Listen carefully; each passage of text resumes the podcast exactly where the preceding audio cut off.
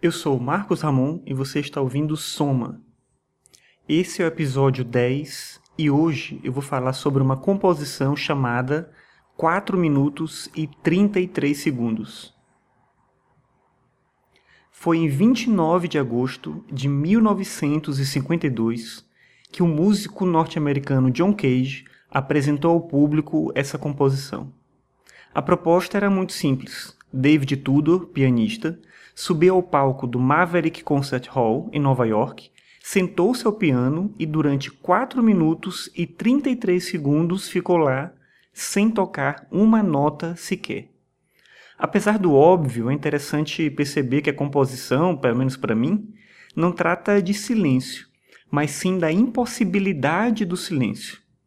Quando um músico não toca nota nenhuma, outros sons se tornam audíveis, os ruídos que nós fazemos, a nossa respiração, as nossas inquietudes.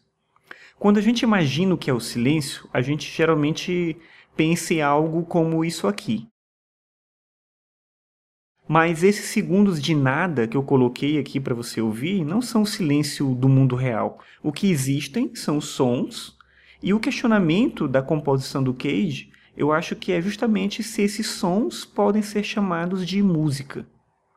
Mas, além disso, essa composição para mim traz uma reflexão importante para a gente entender o que a gente é, no sentido da dificuldade que a gente tem em lidar com os nossos limites, com as nossas circunstâncias.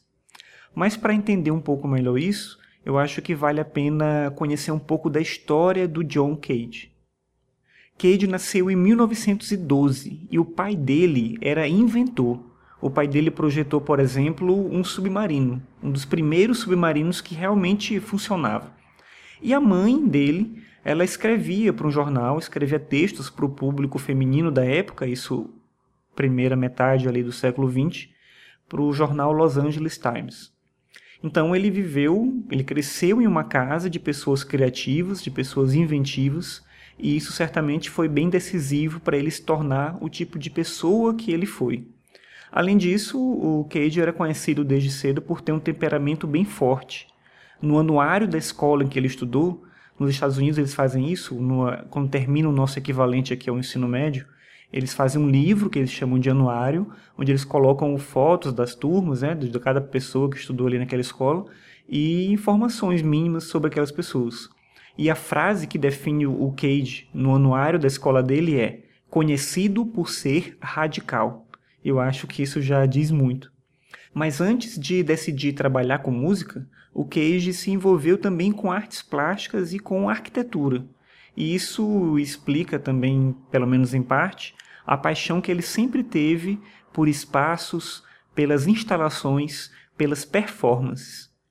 Além disso, o Cage ele se influenciou nas artes plásticas, ou pelo menos em parte de um movimento que se iniciou ali com as vanguardas no final do século XIX, início do século XX, para levar para a música essa ideia de que a arte não tem que necessariamente acalmar, tranquilizar o ouvinte, o espectador. A arte ela pode estimular, trazer o questionamento, mas ela pode também trabalhar com a dúvida, ela pode também lançar a confusão e ele explorou isso de uma forma bem intensa em toda a obra dele.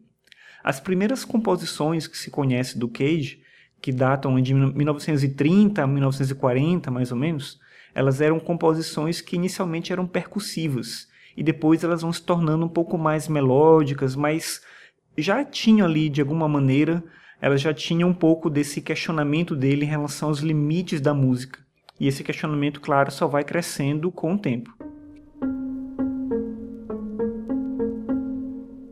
Essa música que eu estou botando aqui para você ouvir agora, por exemplo, é uma composição que ele fez em 1947 em homenagem ao Marcel Duchamp, que era um dos ídolos dele, e essa música especificamente ela é executada com um piano preparado, ou seja, um piano com objetos entre as cordas do instrumento, o que permite uma sonoridade estranha, imprevisível, até aleatória de certa maneira, mas não elimina o cuidado com a melodia e, claro, com os silêncios.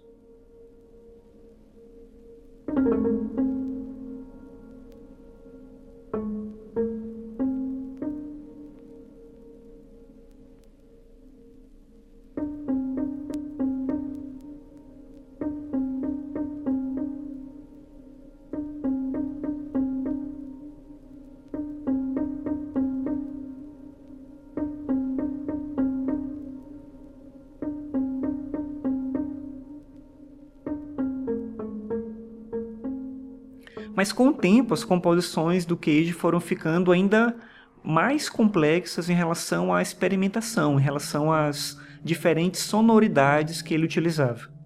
Walter Walk, por exemplo, era uma composição em que o Cage tocava acordes em um piano, usava um apito, tocava um pato de borracha, regava flores em uma banheira, derrubava rádios no chão e batia a tampa do teclado no piano, entre outras coisas. Ele apresentou Walter Walk em um programa de televisão bem popular nos Estados Unidos na década de 60.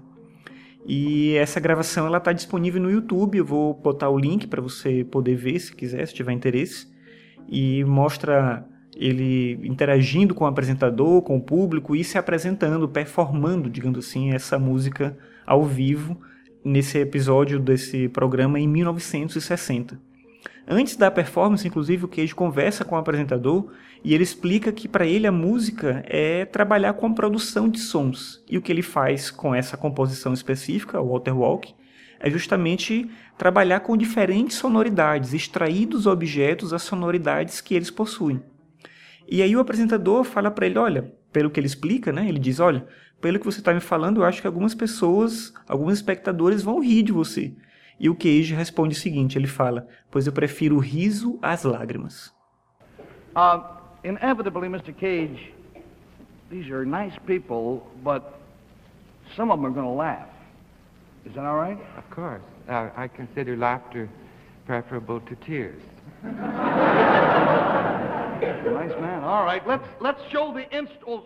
Eu vou deixar você escutando um pouco aí da performance de Walter Walk, enquanto eu tomo um pouquinho de água aqui rapidinho. Peraí.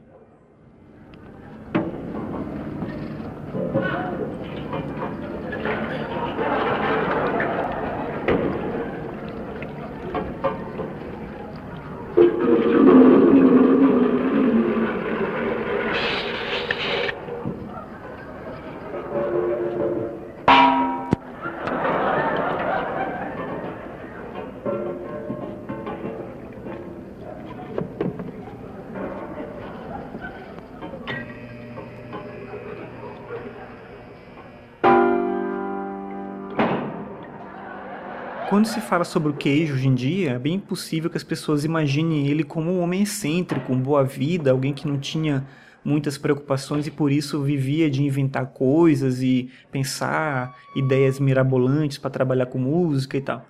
Mas a verdade é que a vida do John Cage foi uma vida bem difícil, principalmente em relação à questão financeira.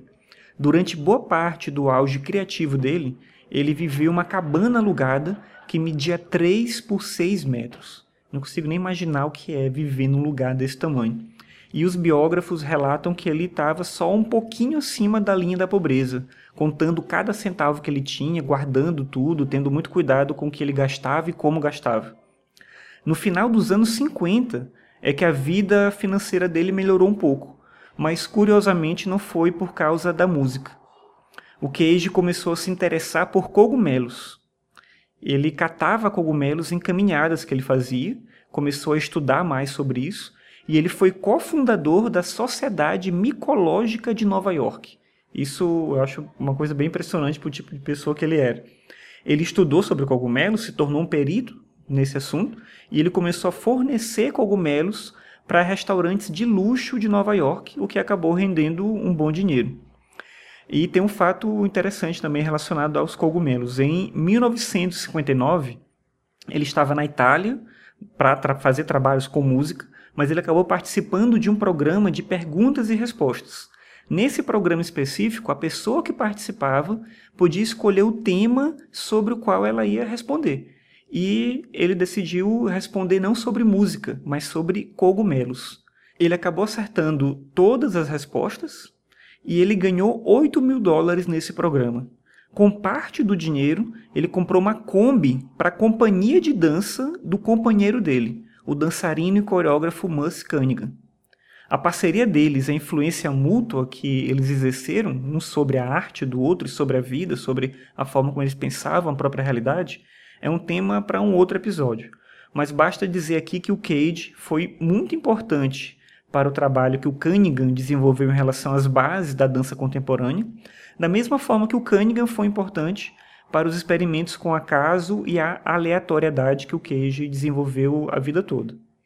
Mas, voltando lá ao início da minha fala, 4 minutos e 33 segundos.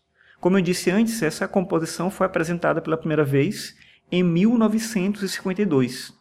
Mas é a composição pela qual o Cage é mais lembrado, o que é bem simbólico, já que é a única composição em que ele não propõe que se toque nada, nem pianos, nem patos de borracha, nem jarros d'água, nem coisa nenhuma. Nessa composição tem, claramente, uma influência do Zen budismo, mas tem também uma constatação do mundo moderno, dos ruídos que nos cercam, da onipresença de um mundo cada vez mais repleto de pessoas e de máquinas. Nesse episódio aqui, por exemplo, eu fiz questão de não limpar o áudio, então você está ouvindo barulhos que estão nos cercando, de vez em quando um carro que passa lá fora, ou uma conversa que está acontecendo aqui em casa, e a gente vive um mundo assim, cheio de barulhos, cheio de ruídos e, e com cada vez menos silêncio. É cada vez mais difícil imaginar o que seja uma vida sem ruídos, sem estímulos sonoros. O último apartamento em que o Cage viveu, junto com Cunningham, eles se mudaram para esse apartamento no final da década de 70, ele ficou ali até a morte dele, foi um apartamento que ficava em uma esquina da Rua 18 com a Sexta Avenida em Nova York. Um lugar que o próprio Cage dizia que era um lugar muito movimentado, repleto de ruídos e barulhos de todo tipo. Em uma entrevista já no final da vida dele, o Cage morreu em 92 é, por conta de um derrame, um dia depois, na verdade, de ter tido um derrame. Ele, nessa entrevista, já no fim da vida, ele fala sobre esse apartamento e sobre como era estimulante viver ali e nunca ter silêncio de nenhum tipo. E é por isso que eu penso, esse é um dos motivos pelos quais eu penso que 4 minutos e 33 segundos não fala de silêncio, mas de disponibilidade para escutar os ruídos que nos cercam. E tem uma outra coisa que me intriga nessa composição, que é o tema do próprio tempo. Se você pensar bem, 4 minutos e 33 segundos é um tempo bem pequeno para algumas atividades. Se você for ao banco e o tempo de espera na fila for de 4 minutos e 33 segundos, você vai ficar bem feliz porque o atendimento foi rapidíssimo. Mas ficar numa sala de concerto durante 4 minutos e 33 segundos, esperando algo acontecer, quando aparentemente nada está acontecendo, é insuportável. É insuportável ter que parar e observar as coisas ao nosso redor. É insuportável ter que lidar com ansiedade e com a esperança de que algo surpreendente aconteça. É insuportável ter que simplesmente esperar e ouvir, ouvir a ausência de silêncio. Mas, olha só, são só 4 minutos e 33 segundos. Ou, na verdade, não, é mais do que isso. É o tempo de uma vida inteira condensado em um experimento que, próximo àquela ideia do eterno retorno de Nietzsche, coloca a gente diante da mais difícil questão, aquela que eu falei lá no início, que é: nós aceitamos ser o que somos? Nós conseguimos entender os nossos limites? E então, pensando justamente sobre isso e finalizando já esse episódio, eu proponho para você um experimento muito simples, que é: você deve ficar 4 minutos e 33 segundos sem fazer absolutamente nada além de escutar tudo o que está acontecendo perto de você. Então, será que você consegue fazer isso? Então tenta aí e me deixa um comentário dizendo como foi, se é que você conseguiu fazer, se é que você tentou pelo menos, né? Eu queria poder colocar aqui 4 minutos e 33 segundos de silêncio na faixa, mas um dia desses eu vi que alguém foi notificado no SoundCloud por ter feito isso. Na verdade, deixou um espaço grande de silêncio e o SoundCloud interpretou que dentro daquele silêncio tinha uma composição do John Cage chamada 4 minutos e 33 segundos. O SoundCloud tirou a faixa daquele DJ do ar, alegando o uso ilegal da composição, ou seja, o uso ilegal do silêncio. Mas você não precisa de um silêncio que não existe para tentar fazer o que eu te pedi. É só você começar. E pode ser agora.